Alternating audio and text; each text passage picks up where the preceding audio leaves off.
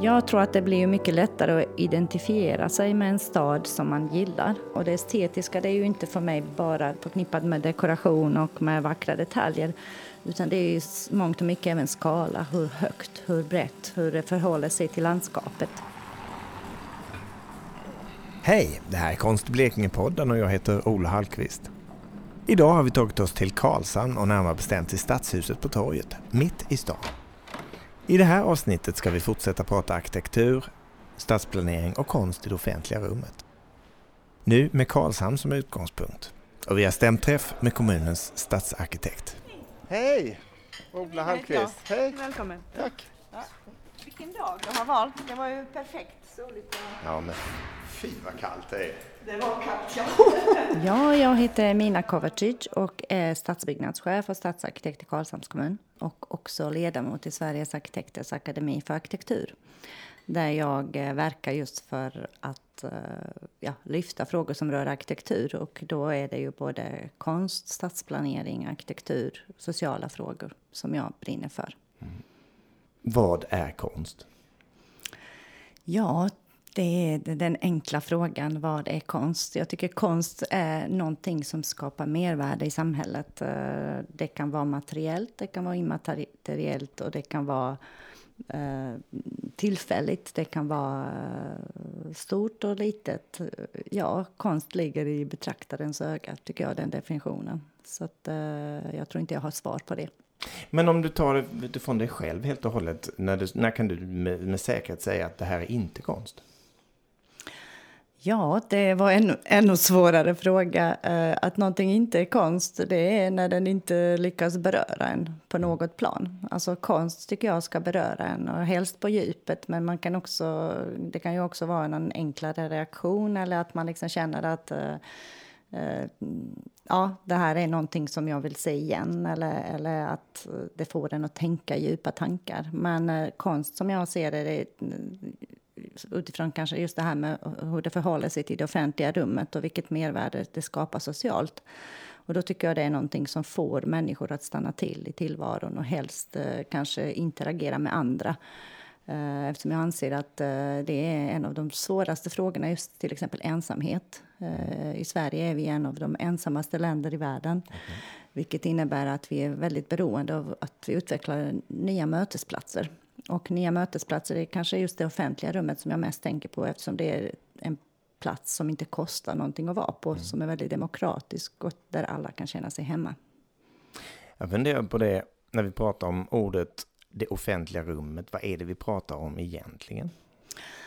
Vi pratar torg, vi pratar parker, vi pratar gator men vi pratar också de här mellanrummen som inte alltid är definierade och även kanske kvartersmark, alltså någonting som finns inne i olika bostadsområden. Mm, eftersom vi har olika privata zoner, alltså alla, vissa människor trivs att bli sedda, vissa vill titta på och vissa vill bara vara. Och då tänker jag att alla utrymmen och offentliga rum där var och en av de här olika typer av människor kan hitta ett sammanhang. Mm. Så det kan vara strandpromenader, det kan vara ja, eh, kanske undangömda platser. Eh, vi har ju olika preferenser, för det finns ju studier som visar att alla vill inte vara eh, där alla andra är. Vissa vill verkligen söka enskildhet och då ska det också finnas konst eller någon form av ja, Eh, Eh, konstyttring som kanske tilltalar de grupperna. Sen en annan sak som jag tycker är viktigt är också det här med att offentliga rum krymper. Framförallt i storstäder så bygger man bort eh, en del av de här kvaliteterna. Man liksom naggar på de här stora eh, parkerna. Man, man bygger bort möjlighet för tillfällig konst. Mm. Uh, och konst kan också vara en yttring, alltså demokratiyttring. Till exempel det händer någonting i samhället, uh, man blir upprörd, man går, uh, ja, man kan ta Sergels torg till exempel efter det här terrorattentatet som jag tycker, jag var ju där helgen efter och mm. medan blommorna fortfarande var kvar. Mm. Och för mig var även det någon form av konstyttring och demokratiyttring, att människor samlades, visade stöd för varandra och hade olika föremål som liksom visade hur man saknade och vissa ritade, vissa skrev under uh, olika tankar. Mm. Men om de här ytorna försvinner eller förminskas, vad händer då? då tror jag att eh, även demokratiaspekten krymper. Eller, eller vår eh, möjlighet att, att utöva den i det offentliga krymper avsevärt. Och eh, det också försvinner någon slags eh, vad ska man säga, jämlikhet som egentligen finns. För det är ju i det offentliga som vi känner oss jämlika med varandra oavsett vilka, var vi kommer ifrån, vilket status vi har, eh, ekonomiska förutsättningar, kön, allt det andra.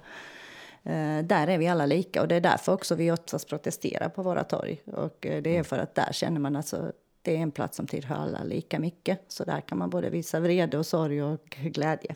Mm. Idag när jag kom hit så eh, det är en vacker dag men det är väldigt, väldigt kallt. Det är den där första vinterkylan, två plusgrader och väldigt blåsigt. Svenska torg för som, som sociala rum eller som offentligt rum. Hur, hur gör man det så att det kan funka även på, på vintern? Liksom? Ja, vilken bra fråga. Lämplig. Eh, eh, just för oss i Karlshamn. Vi precis håller på att ta fram en ny torrpaviljong och, eh, som ska börja byggas nästa år. Och då planerar vi bland annat att ha värme under den här uteserveringen. Mm. För man har ju sett som i storstäder att man har uteserveringar året runt i vissa städer. Och det var förhoppning om vi använder oss av vår billiga fjärrvärme så kommer vi att kunna ha en plats på torget där man, som blir samlingsplats under längre tid eh, på året, under året. Och eh, sen var det mycket det här som jag sa, eh, nämnde innan, att man delade in. Vi har väldigt stora torg i våra blekingska städer. I alla fall Karlshamn och Karlskrona mm. har ju det. För Erik Dahlberg hade väldigt storslagna planer för våra städer. Eh, så det gäller också att skapa någon slags intimitet och, och liksom också lite mindre rum som man känner sig hemma i. Mm. Och eh, då handlar det just om att, att eh, avgränsa ytorna på ett annat sätt.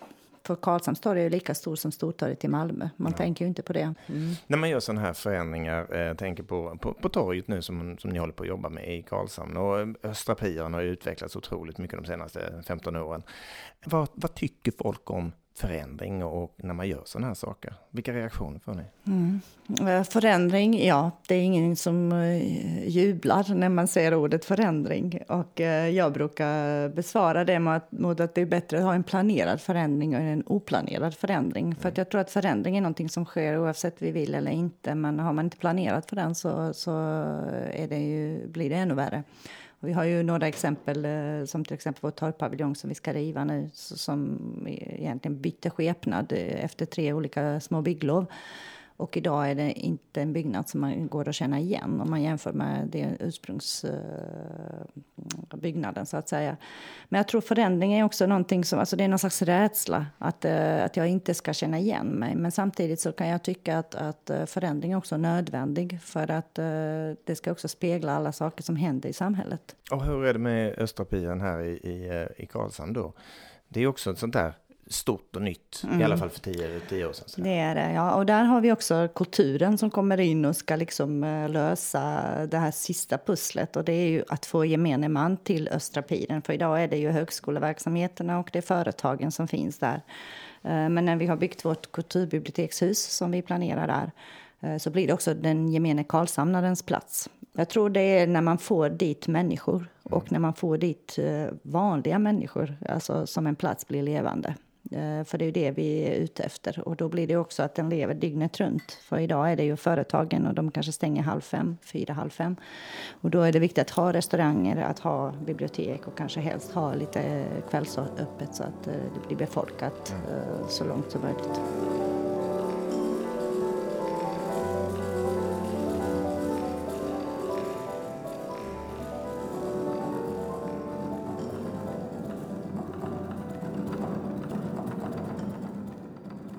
Stadsplanering kan man nog skapa utrymme för konst. Och det, då menar jag i den stora skalan, att just som jag berättade innan, att lämna de här stora öppningarna där tillfälliga konstyttringar kan få ta plats. Att belysa så aktuella saker i samhället som händer och så. Eh, sen finns det också den här kanske mer eh, materiella och det är ju att när vi bygger de hus vi bygger att vi liksom bakar in konsten från början. Att det inte kommer som Eh, plåster på såret på slutet då mm. med de pengar som har blivit över utan att ha en, en medveten strategi. Men varför det, är det viktigt? Ja, jag tycker det är viktigt för att just lyfta fram de här mjuka värdena. För det är i konst som det är tillåtet att ifrågasätta på ett helt annat sätt än vad det är i de andra uh, kulturella grenarna. Eller vad ska jag säga. Mm. Det, det, är ju nästan önskvärt att man tänker annorlunda och att man bryter mönster. Och det tycker jag är viktigt att man får göra i dagens samhälle. Mm. Inte minst med tanke på vad som händer i världen. Uh, I USA med Trump och uh, vad som händer att många unga som uh, har dåligt självförtroende, alltså ganska mycket ytlighet i samhället. Och då är det ju kanske med konsten som man får lyfta den typen av problem som man har svårt att prata om. Hur för man ut de här frågorna så att, så att fler tycker det som du tycker?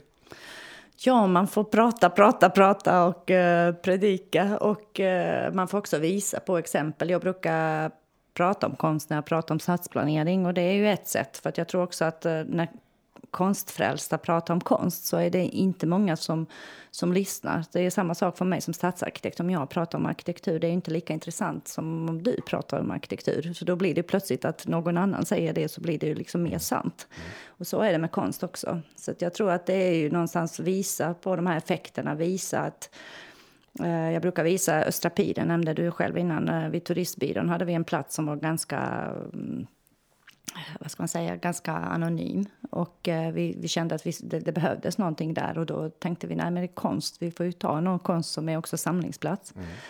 Och då kom våra sociala stenar, som de heter.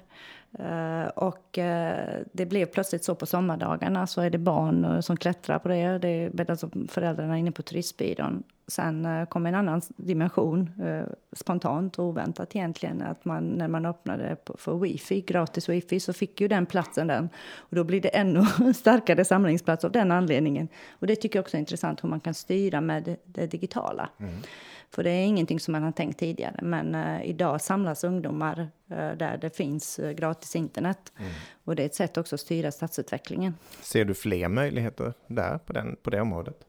Ja, jag tycker det går säkert att utveckla ännu mer. Mm. Sen är ju det här med integritet och annat att man, det är ju svårt att, vi har ju tittat på det här till exempel, man kan titta på vilka mönster i staden, hur rör sig människor? För då skulle man kunna satsa på konst på de, i de stråken mm. där människor rör sig.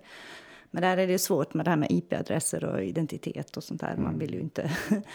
Eh, man vill komma bort från storebror ser dig, eh, liksom tänket. Så att, eh, det är inte helt enkelt, men det kommer säkert framöver. Vi, pratar, vi har varit inne på Östra Piran flera gånger. Om man står på Östra Piren där det är nytt och fräscht och konstverk och, och så. Så står man och tittar väster, rakt västerut och där, där ligger ju oljefabriken AKK. Sojan mm. ligger där, mm. mitt i stan. Jag gillar kontraster för att jag tror, tycker också att det är kontrasten som lyfter det, det genuina och det lilla liksom när man tittar. Och just att sojan finns i sin uh, storlek och skala det är också någonting som har genererat att staden har utvecklats. Mm. Alla arbetstillfällen som finns där, att det lyser på natten, alltså det kan man ju se som konstverk i sig. Så jag har inga problem med det. Eh, det som man kan reflektera som stadsarkitekt är ju att de, har, de ser den bästa sidan av staden. Det är därifrån man har den bästa utsikten. Så det skulle man möjligtvis eh, vilja öppna upp för fler att kunna se. Men eh, jag tycker att det är kontrasterna som gör att vi lyfter blicken och jag tycker det är mer kontraster. Men det här med att ha relativt tung industri mitt inne i stan, det har man, så gör man ju inte nu för tiden. Nej, och det är ju miljölagar som, eh, som gör att det inte blir så. Men det är ju både positivt och negativt. På stadsbilden är det ju ganska negativt att vi eh, funktionsseparerar samhället. Eh, vilket innebär att alla arbetstillfällen hamnar på en sida av stan och eh, alla boende hamnar i, på en annan sida av stan. Och det är ju förödande för trygghetsaspekter till exempel. Mm. Så det är inte bara negativt, eh, utan det finns ju liksom både för och nackdelar med det. Men visst, idag skulle man aldrig placerat en industri så pass centralt som man gjorde där.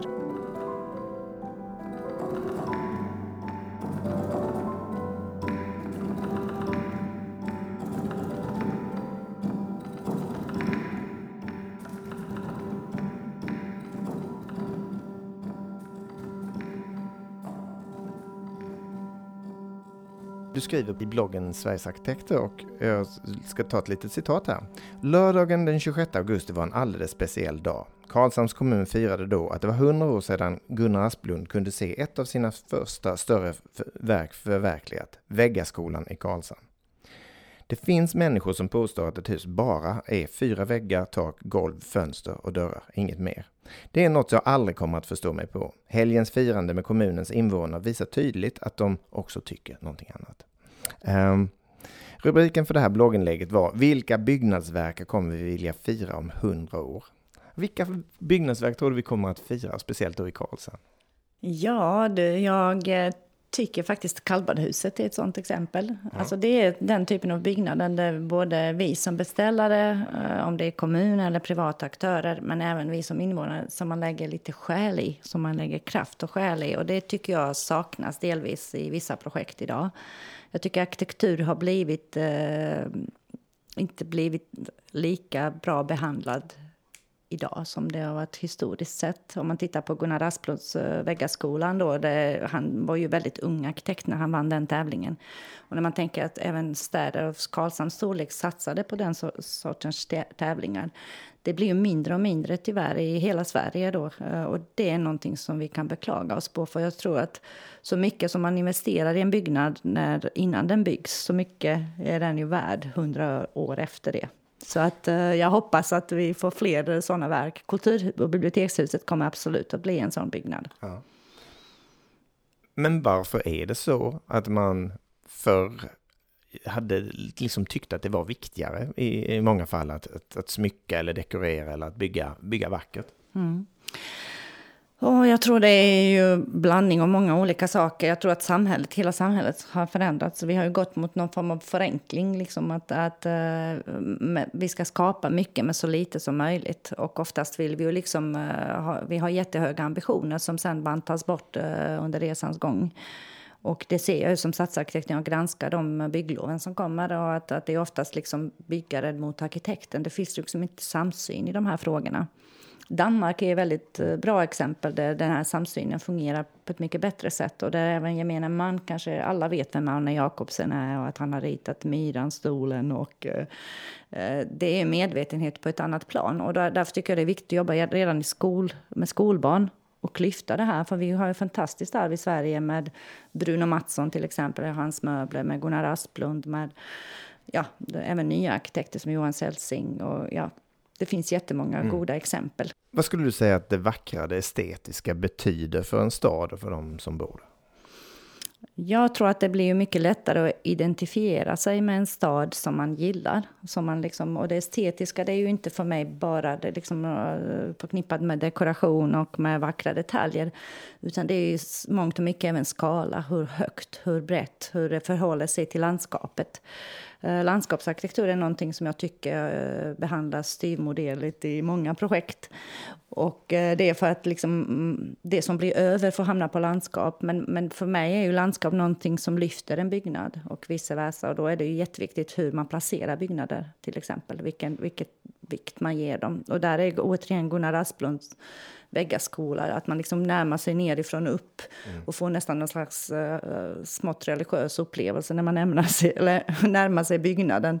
Det gör att man får en helt annan känsla. När vi pratar om estetik, när vi pratar om stadsplanering, när vi pratar om de offentliga rummen. Hur, kom, hur för vi den diskussionen och hur kommer vi överens i, i samhället? Vem är det som driver detta liksom?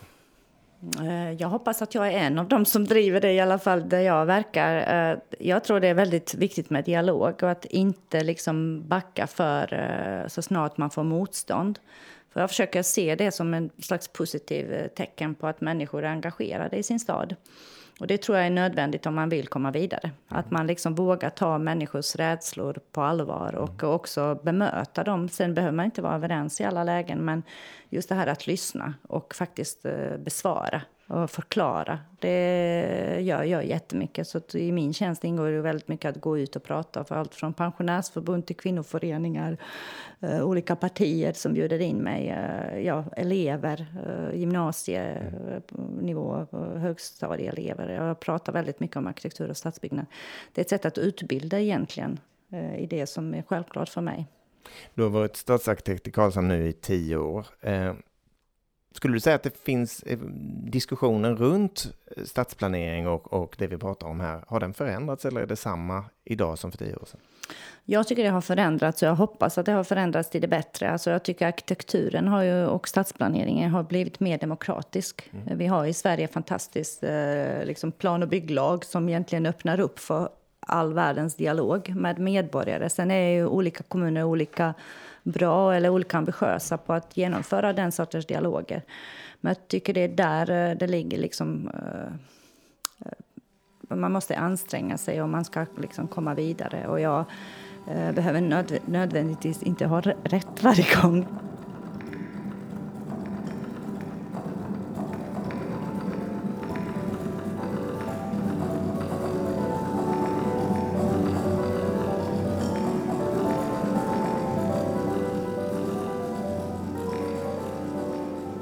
Som stadsarkitekt, hur tänker du kring balansen mellan nytta? Då tänker jag på infrastruktur, p-platser och, och liksom kanske mm, näringsidkares behov på den ena sidan och det vackra och det estetiska på andra sidan.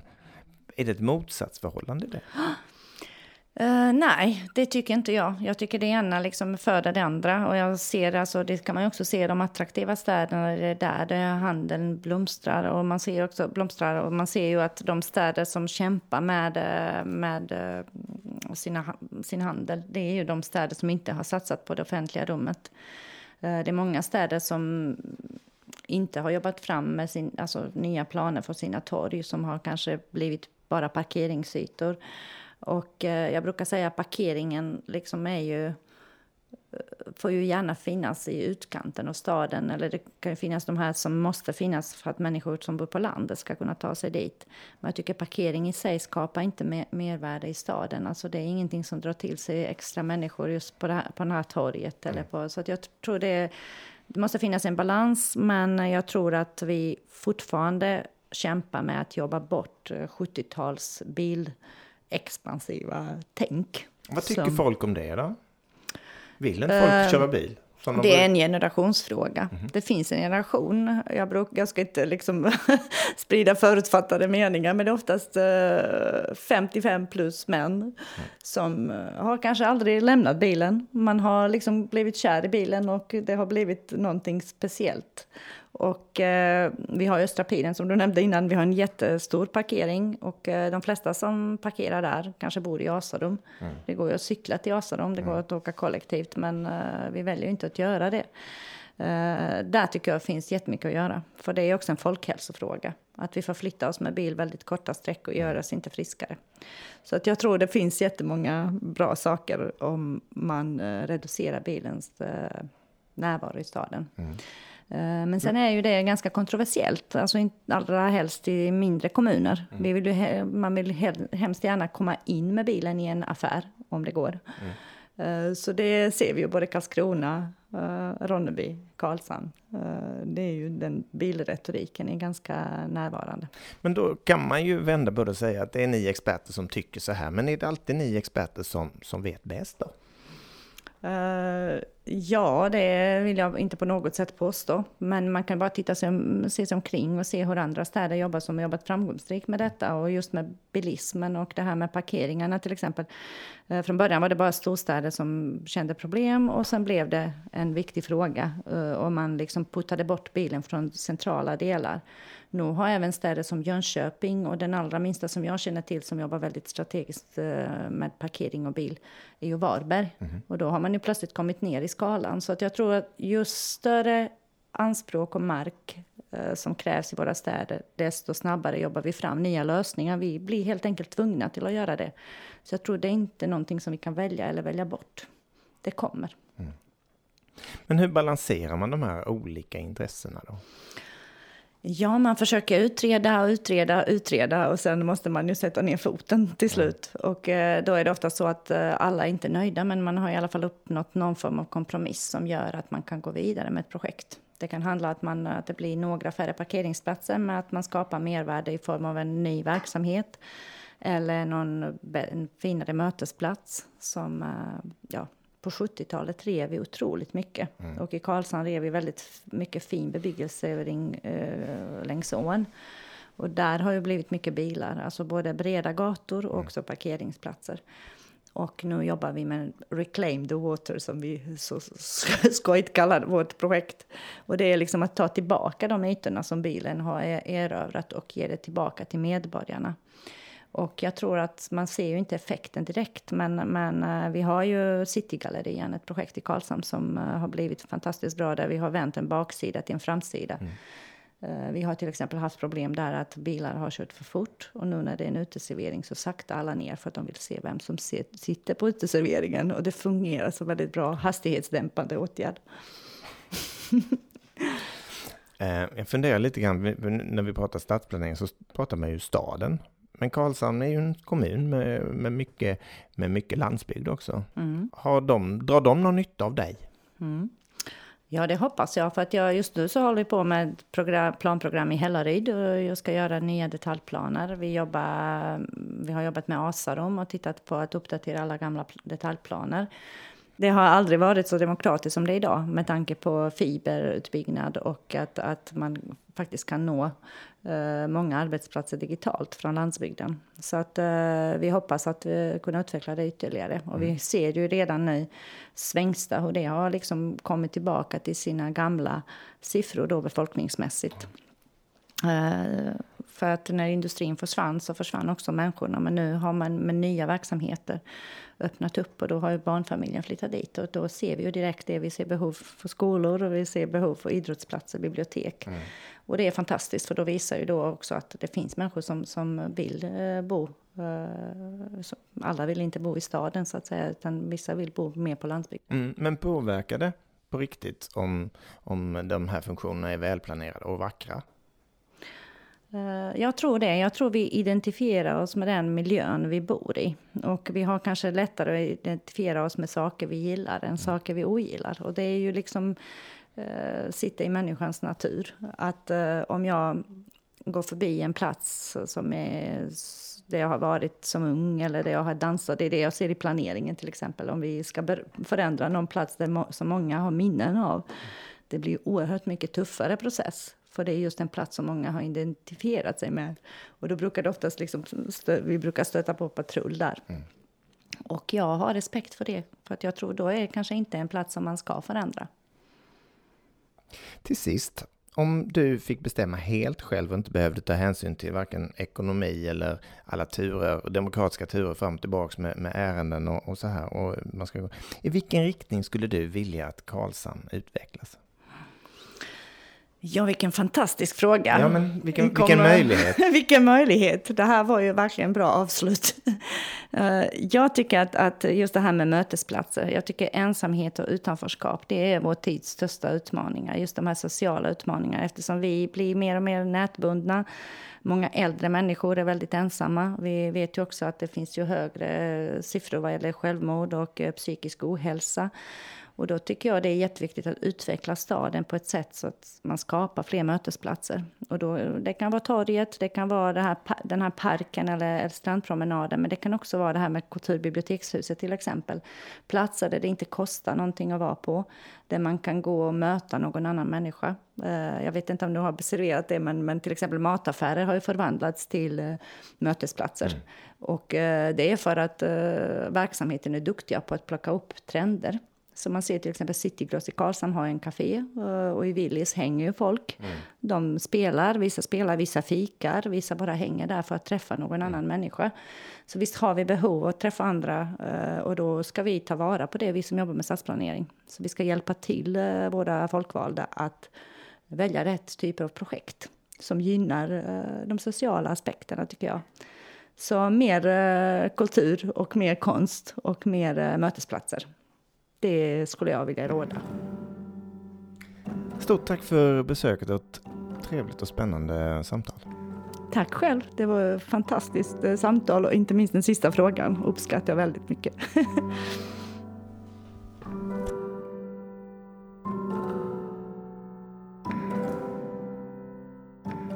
Här i Konst i Blekinge-poddens trettonde avsnitt har vi mött Emina Kovacic stadsarkitekt i Karlshamn och hört hennes tankar kring hur man skapar stadsmiljöer där människor trivs och hur man balanserar olika viljor och intressen. Fler avsnitt av Konst i Blekinge-podden hittar du på konstiblekinge.se och där finns också en massa annat spännande att uppleva. Det var allt för idag. Till nästa gång. Hej!